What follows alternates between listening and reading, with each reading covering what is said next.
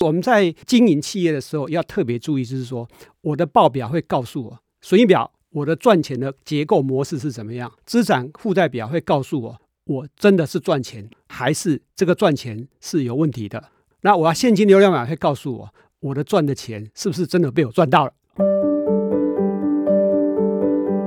一本好书，一个观点，欢迎来到商周读书会。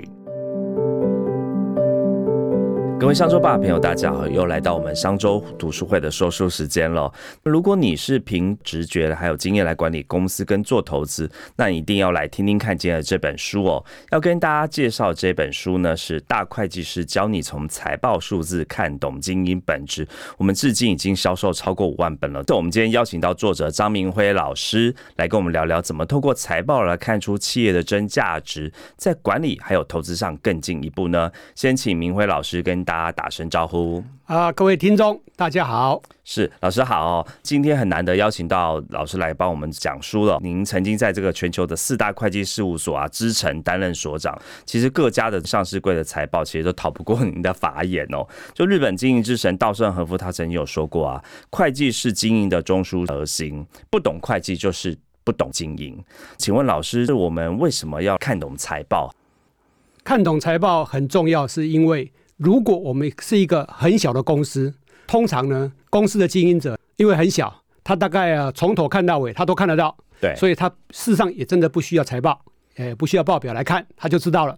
可是当一个公司如果逐渐变大的时候，嗯，当这个老板呢，他没有办法一眼看穿自己公司的时候，他的确是需要财报来 support 他哈、不然人都会说啊，财报第一个就是损益表嘛，对，啊，财报第一个观念就是说，你要看自己有没有赚钱。首先你要去注意看啊，我的毛利率够不够啊？然后我的毛利是不是足以 cover 我的营业费用啊？那毛利减营业费用就会等于你的营业净利，你有没有赚钱？那通常一般人在管理哈、看报表大概就看损益表了。对，但其实哦，单看损益表是远远不够的。哦，为什么会远远不够呢？对，首先第一个啊、损益表说赚钱是真的赚钱吗？嗯，不一定。我们举个例子，有一家公司前一阵子很有名的，叫 VHQ，它是做一个所谓的电视啊或者是影集啊的一个后制作。它在民国一百零八年的时候呢，我记得那家公司啊，当年多自己赚了四亿四，EPS 呢有七块多啊。哦，蛮不错的。嗯、可是呢，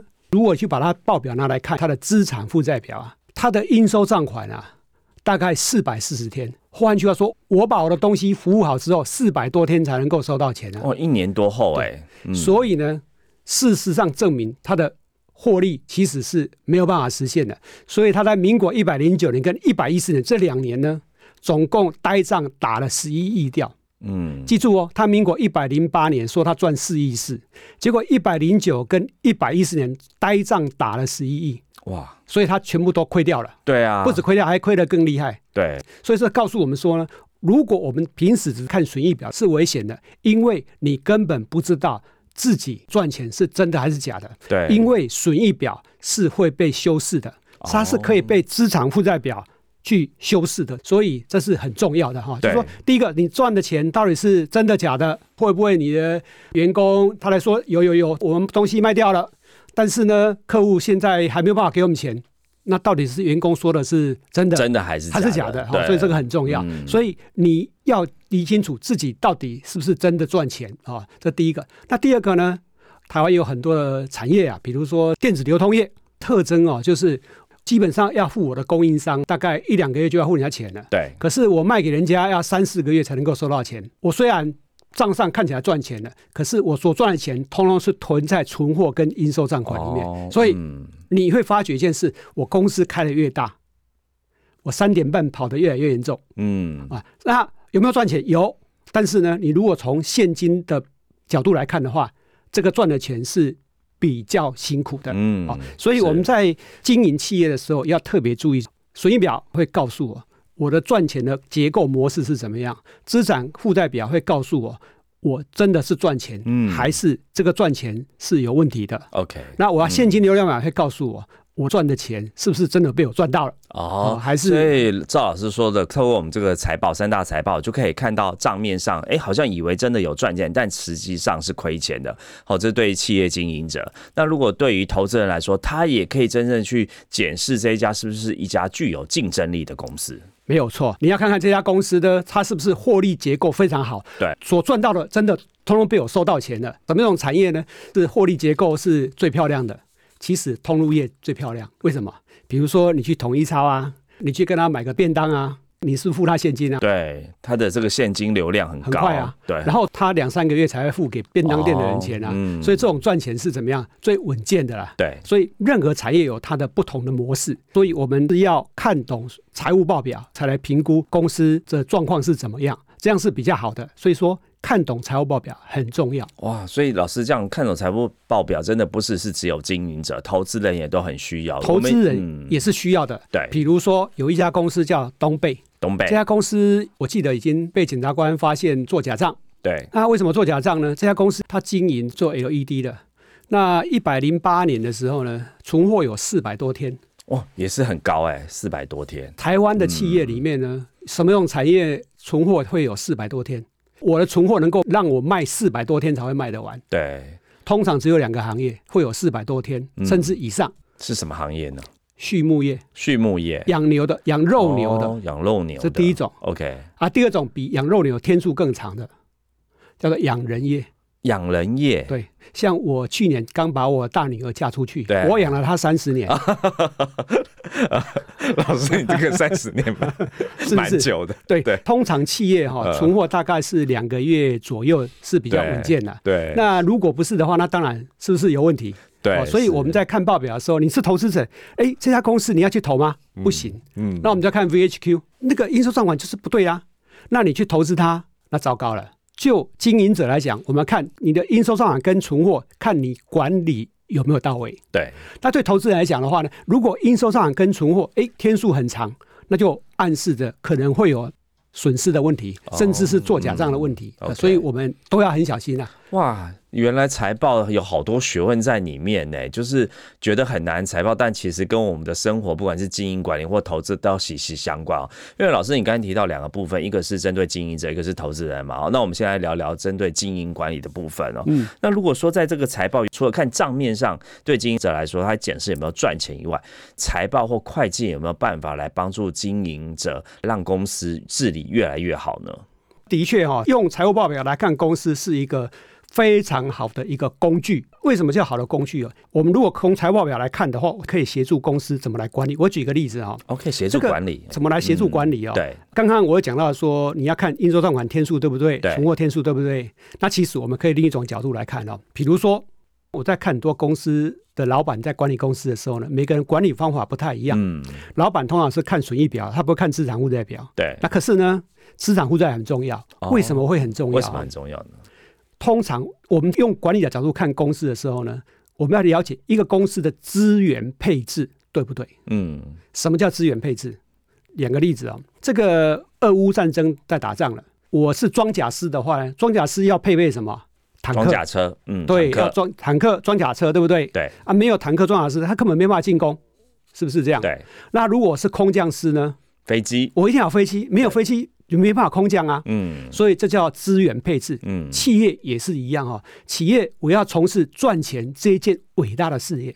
我的资源配置一定要对。嗯，那什么叫资源配置？其实主要里面有四个科目。哦，有四个科目，第一个哈、嗯你要去赚钱，你要不要不动产、厂房跟设备？要因为你要生产嘛，或是你对开店，总是要有店面嘛，对不对？对所以你要有不动产、厂房跟设备。嗯第二个，你要有存货啊，你没有存货，你怎么生产？你怎嗯么卖给人家？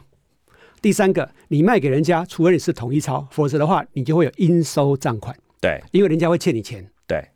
最后呢，应收账款会回来，会变现金啊。这个现金你要去干什么？你要付给供应商钱啊，顺便要付给股东的股息等等。对所以通常一个企业啊，它这四个科目啊，是企业从事赚钱这件伟大的事业所必备的科目，哦，最基本的科目了，最基本的科目。嗯那其他的科目呢？有些人说我现金太多，我去做一下投资，对，那也可以，你可以把这个投资视为现金。那除了这个以外，其他的会计科目通常跟赚钱这件事呢没有关联性，嗯，或有关联性，但是只有间接关系，哦而且关系不大。对，所以卓越的老板会很好的去把公司资源配置配置在这四大科目里面，嗯，其他的科目呢越少越好。越好哦，那什么叫越少越好？对因为我们在经营企业，不可能说我没有其他科目，我没有投资性不动产啊，我没有所谓的所得税资产啊对，递延所得税资产，我不可能没有。但是聪明的经营者，他会把这些科目呢管理的越少越好，就是说哦呢，有这些科目呢能够越早变现嗯越好，嗯，通常是这样。所以聪明的经营者，他会把资产管理的很好。嗯，啊，负债呢，好的老板呢，他会把自己的资产负债比例呢管理到一个好的水准。 ，OK，什么叫管理到好的水准呢？我一个公司如果负债比例太高，可能会倒掉，对，可危是机危险太多，危险系数太高了对，万一来一个 COVID 1 9可能就倒掉了。对，可是我的负债比例如果太低的话，会发生什么事？太保守，太保守会发生什么事？呃，不容易赚钱不是不容易赚钱哦，他会赚到钱，哦，他说，但为什赚么的少，他会赚的少。比如说，哦台积电呢，账上有很多很多的现金，他过去的、啊、会拿这些钱呢去买美国的公司债啊，买美国政府的债券啊，去做一些投资。嗯，那我可能赚个三趴四趴，然后我这些钱可能一部分是借来的，我要付银行利息，付个一一趴，甚至一趴不到，对我中间加它就三趴。可是如果你是投资人，你觉得这些钱不发给你，但是他去投资帮你赚三趴，你满不满意？嗯，你一定不满意。对，因为三趴对你讲太少了，嗯，所以通常来讲，一个企业如果它的负债比例太低的话呢，暗示的公司理论上应该要很多的钱是要发给股东，而哦，没有发。要把鼓励发出去才对，对，嗯，所以呢，我们就看一个企业的报表的时候，损益表当然很重要，但是资产负债表也很重要嗯，哦，主要是这样。那我们如果是一个投资者的话，我还要看现金流量表。对，为什么要看现金流量表？观念很单纯哦，现金流量表主要是告诉我们说，这家企业呢，它能不能有一个稳定的现金流？对，什么叫稳定现金流？我们举个例子，台积电每年赚到的现金就是当年度的税后净利，再加折旧费用，减掉所得税之后呢的大概一个比例出来，大概就是他赚的钱嗯，他每年的现金流就是这样。所以台积电的现金流是很稳定的很，稳定的，那这样的嗯稳定的公司是最好的。那有些企业呢，它可能现金流是上上下下的，比如说我今年这个损益表啊赚一百亿，可是呢，我可能账上只有赚五十亿，只有赚二十亿，那有时候跳到一百二十亿，那样现金流就要不够稳定。嗯不够稳定，让企业在做预测的时候没办法做很好的预测。对，你要预测它的股息发放率，你也没办法做合理的预测。那这样的公司就比较不够稳定。哦，好嗯就是你的血一下子太多，对，一一下下又子太太少，少，所以不嗯够稳定哈、所以这个是也可以去要考量的啊。 OK，所以老师刚刚有提到嘛，我们讲到了这个资产负债表、还有损益表跟现金流量表。那像是张忠谋他其实也有提过，他说无法量化的东西就无法管理啊。所以老师也是用这三招从财报中挑选出优质的好公司，可以来做投资嘛，对不对？对嗯张忠谋提到说，无法量化的东西就是无法管理，嗯，因为一个企业到一个规模，不管是经营者或是投资者讲，你没有办法去概估它的数量的东西，你真的是没办法管，因为你对无法掌握，所以要量化是比较好的啦。是。所以总结一下老师刚刚说的哦，其实像是干净的资产负债表，啊其实可以评估企业的真实身价嘛，嗯哈、然后损益表呢，就是具有结构性的获利能力，其实是可以判断公司在产业内的竞争力。那刚刚提到这个现金流量表，可以检视它是真的赚钱，还是账面数字是好看而已。好我们可以回到哦，干净的资产负债表。对哦，什么叫干净的资产负债表啊、哦？举一个例子哦，干净的资产负债表这也很重要、哦。很多企业资产负债表不是很干净哦，哦，它是账面上的，它上是不面上够的干净啊的、哦不够。干净。特别是比如说有一些公司它被借壳了，嗯，那它被借壳之后呢，你发觉一件事哦，这个借壳的人他当然先要把公司经营好嘛。比如说我借壳的人呢，我是做电子业的，那我去借一家公司是做传统产业的，嗯，好传产啊，船产它可能这个土地很大一块，假设它是做化纤的，然后化纤业务不好，机器等于停摆在那边了。那我把它借给过来之后呢，这个化纤的厂房跟设备都还是我的固定资产、啊，嗯，但是它的利用率很低很低很低对啊，它也不会帮公司赚钱啊。对，那通常我们说这样的资产叫做不够干净啊。哦，不够干净是那还有个一原种因，嗯，还有一种叫负债不够干净，什么负叫债不够干净负债不够干净。嗯，比如说哈，民国大概一百年左右哈，荷兰有一家公司叫壳牌石油。壳牌石油呢，它在墨西哥湾钻油的时候呢，把地球给打破一个洞，然后呢，石油就冒出来了，嗯把墨西哥湾都污染掉哦，了。那时候新闻蛮大的，从一百年到一百零七年，它总共赔了六百五十亿美金。嗯，哦，很大的金额，但是呢嗯在民国一百年的时候，你知不知道它应该赔多少？没有人知道。嗯，连壳牌师也不知道，我怎么知道我要赔多少？因为呢，一下子美国的每一个郡啊，郡的政府告我，对然后美国的那个渔会告我，美国联邦政府告我，墨西哥的政府也告我，所以一堆人在告我啊，告我的单位有几十个，然后每个人都提一个数字，那我要照价赔吗？不可能，对不对？所会以要经打过官司诉讼，来对来回回，对，所以这六百五十亿呢，是到民国一百零七年，他一直哦赔，一直赔，对，赔赔到一百年，才差不多累积出来的金额，你会发觉是这家公司从民国一百年开始的资产负债负债就不干净，因为他也不知道该估多少啊，他从来没有估过六百五十亿这个天文数字嗯啊、，所以我们在看报表的时候呢，资产负债要够干净才是好的公司哦哦。，像台积电的对资产负债表就够干净，就非常干净，不但干净， OK 而且品质很高。哦，怎么么讲说？嗯，举个例子哈、台积电今年代工厂它这个机器设备很贵，对它的设备是按五年就把它摊销完毕了。对，那我们来看哦，还有一个晶圆代工厂叫革新，革新革，新叫 Global Foundry，是在美国上市的一个公司啊。美国人认为它是美国公司的啊。这家公司哦，它在二零二一年它要在美国上市的时候，有个笑话，它的设备呢本来是按六到八年提折旧，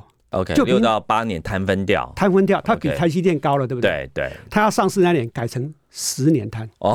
哇，那这样子，他每年摊分的金额就变小啦，对啊损益表就好看啦嗯对，是，注意一件事哦，台积电的制造成本五十个 percent 是折旧费哦用。对，这意思是说，这个晶圆代工厂的折旧费用占整个制造成本非常非常非常的高。对，那它从六到八年改成十年，你知道，它一年呢就省了好几亿美金的折旧费用。换句话，它一年多赚了好几亿美金，嗯，这这不是笑话吗？对啊，那让投资人就有啊，以为他获利能力很好，哎其实对对并对不对是，哎对对对对对，没有错啊。哦对那台湾也有晶圆代工厂啊，它的对折旧年限也超过十年啊。啊嗯，，这我就不不说哪一家了。所以我们在看报表的时候呢，要怎么去看？呃，我的书的目的就是告诉大家说，你要怎么看，好、对培养看报表的敏感度。哇，老师，我们这样才讲了大概二十分钟，这个从你这本《大会计师教你从财报数字看懂经营本质》，我觉得不只是看到经营本质啊， 也看到投资本质，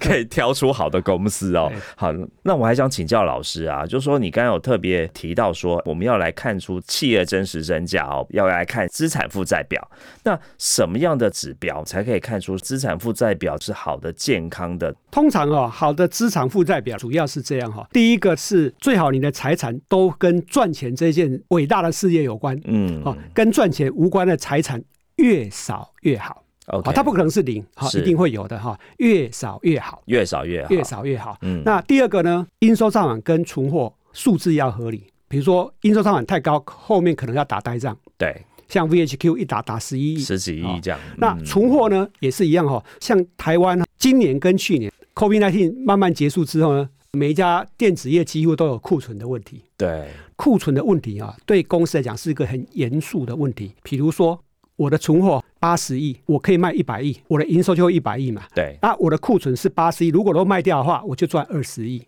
可是这八十亿，如果我卖不掉的话，我会损失多少钱？八十八亿。十亿，对，所以呢，记住一件事哦，库存的打消是很可怕的。嗯，那库存的管理、存货的管理就很重要。所以对，应收账款跟存货是跟公司的管理有关，就说哦这个 CEO 会不会管公司，对主要是看这两个。对，然后这个公司的转投资会看这个老板在经营企业的时候有没有聚焦。哦，什么叫聚焦？现在全世界的公司都是这样哦，我只投资，我只做我自己核心竞争力有关的产业，跟本跟业我有关系的跟吗，我本业有关。哎啊对，那跟我本业无关的，我最好都不要投，因为不了解。比如说嗯台积电，台积电很厉害啊，台积电几年前不是投资茂迪吗？对，茂迪是太阳能的啊，台积电也都亏了。他也没赚啊。他现在这么厉害，连转投资非本业也亏了。嗯所以一个企业最好是不要去投资非本业，除非有特殊的理由啊。那所以我们有时候看一个企业的转投资项目，我们可以知道这个公司经营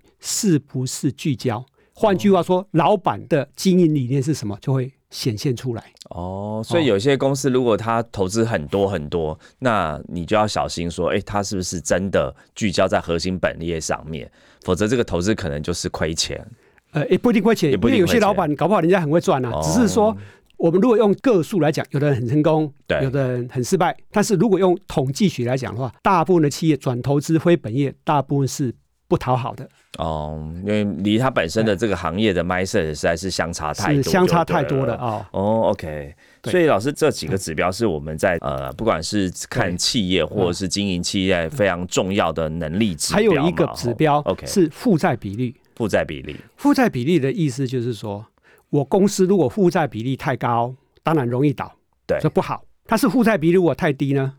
浪费社会资源，嗯，浪费股东的钱，所以负债比例太低也是不好的啊、哦嗯这就是所谓的高品质的资产跟负债，或者说你看老板怎么去用这个资产负债表来看公司的时候，你可以从这个角度来看。对，哦那是什么叫结构性获利能力？嗯，结构性获利能力哦，基本上是这样，很多人都认为 EPS 高的公司就是好公司，对啊，这不是很多人都这样，基本都这样认为，嗯错哦，是错的，是错的。嗯基本上呢，投资人看 EPS 是对的，因为 EPS 会跟股价连结。对，但是 EPS 高不表示这个公司是好公司。哦，为什么呢？我举个例子给你对，听哦。好，几年前啊，很多 KY 公司要回台湾挂牌，对，那很多会计师或是券商就问这个老板说：“你希望几块钱挂牌？你需要二十块还是两百块挂牌嗯，？”然后呢，这些 KY 公司说：“我们不做假账，不能为了要挂两百块而呃做对假啊，账。股价很漂亮，这样那，然后呢哦，这个会计师就跟他讲说：“我不是要叫你做假账。”哦哈，我只是告诉你说，因为很多人喜欢让公司的股价高，因为对啊股价一开高始的话，冲上去，哇，这哇股价多好看然啊。后这个老板，你看对衣锦还乡啊，走路有台风啊，对，不是有风是有台 风啊，你看多好，是不是？只是有风，对嗯那通常是要怎么设计？观念很简单哦。假设这个公司是在大陆，它的股东权利是二十亿，然后一年赚两亿，那就一股赚一块嘛。对。那这样回台湾挂牌的话，本益比假设 P E 比是二十倍，一股就二十块了， 20块市值嗯好，因为不能直接从大陆回台湾挂牌，要到开曼设一家控股公司嘛。嗯，那这个会计师就叫公司的负责人拿二十亿出来，他有两种方法，一种一样把公司股本设定二十亿，对，啊，二十亿的话就把大陆公司买下来嘛，然后股本回台湾用二十亿挂牌嘛，对那银行一股做一块嘛。对，第二种方法，这个还是拿二十亿到开曼，嗯然后呢股本设定零两亿，啊，另外十八亿呢，嗯，十八亿叫资本公积呀、就是溢价认购公司股份嘛，就这样而已啊。所以嗯你股本设定成两亿的时候，虽然它还是投资二十亿了，对但是股本设定成两亿的时候呢，这家公司一股赚多少钱？哇，十块啊十块以上欸，十块啊，对啊，十块的本益比二十倍，是不是一股两百块？哦，原来可是嗯可是有个笑话产生，对你想想看啊，如果我的股本是二十亿的话，有一股二十块，对那我市值是不是四十亿？对，当我股本只剩下两亿的时候，我的股价是两百块，嗯市值是四十亿，所以我的市值是不变的。嗯，可是一个股价是二十块，一个股价两百块，哇，这个完全是操作手法哎，这个没有违法，没有说图利什么人都没有，对只是股价高跟低而已，对，是不是这样子？是，所以 EPS 高不表示这个公司会赚钱，对，这个公司其实一样的都是二十亿，但这个落差就很大。啊对。所以记住一件事、e p s 高不表示这家公司就比别人厉害，没有。嗯，啊、所以就是说，当你从报表去看公司，你就看穿这个公司的本质哈、它的整个状况。那什么叫做会赚钱的公司啊、结构性获利能力的公司主要是怎么看？看股东他每年帮公司赚多少钱？怎么看？我股东每年投资多少钱到这个公司？这个公司每年帮我赚多少钱？嗯，怎么看？我们观念很简单哦。台积电呢，去年一股赚，我记得是三十九点二元嗯一股。三十九点二元，但是呢，台积电真正帮股东一股赚多少钱？多少钱啊？来，是哎我告诉你哈、嗯，台积电哈、的股本是两千五百九十三亿，两千五百九十三亿，嗯对，啊、股东只有给台积电两千五百九十三亿吗？错，嗯，因为台积电过去赚了很多钱，很多的钱都没有发还给股东，所以台积电到去年底为止呢，它总共有两兆多的股东权益。哇，股东权益就是嗯除了股东给他的股本以外呢，还有主要是有两兆多的保留盈余根本没有发还给对，股东。股东，换句话就是说，没有给股东的话，就表示股东把这些钱又凹进去了嘛。嗯所以真正股东给台积电的钱不是两千五百九十三，是两兆多。嗯，哇，差四倍，哦这样了解意思 了没有？对了解所以我台积电的税后的净利除以我台积电的股东权益的话，台积电事实上是只有三十九。点六趴，意思就是说，如果我台积电把所有的保留盈余全部盈余转增资变股份的话，台积电一股是赚三点九六元，嗯不是三十九点二元。嗯，这中间才是差了十倍，对，这才是真正的获利能力啊！哦哦，，通常来讲哈，我如果是股东，我看经营者的能力就看他是三点九六元啊，对，哦，而不是三十九九点，点六，嗯对，不是那个数字哦对，哦，对这个要看清楚。结构性获利能力就是这样看的。哦，原来如此！哇，老师，你从这个财报当中可以教我们看出企业真实的身价，哎，真的是蛮受用的。那老师也因为新书改版呢，在我们这个强力要求下，我们特地开了一班限量班哦，带大家来看财报有感觉哦。因为是限量，所以上课的名额有限，报名就请收看节目下方的资讯连接。那我们下一期要再请明慧老师呢，继续带我们来看损益表跟现金流量表。那想要知道更多财报的美角，欢迎大家一起来读《大怪师教你从财报数字看懂经营本质》。如果是使用 Apple Podcast 收听的朋友，也欢迎到评论区留下五星好评跟您的感想。我们下次见，谢谢老师，谢谢。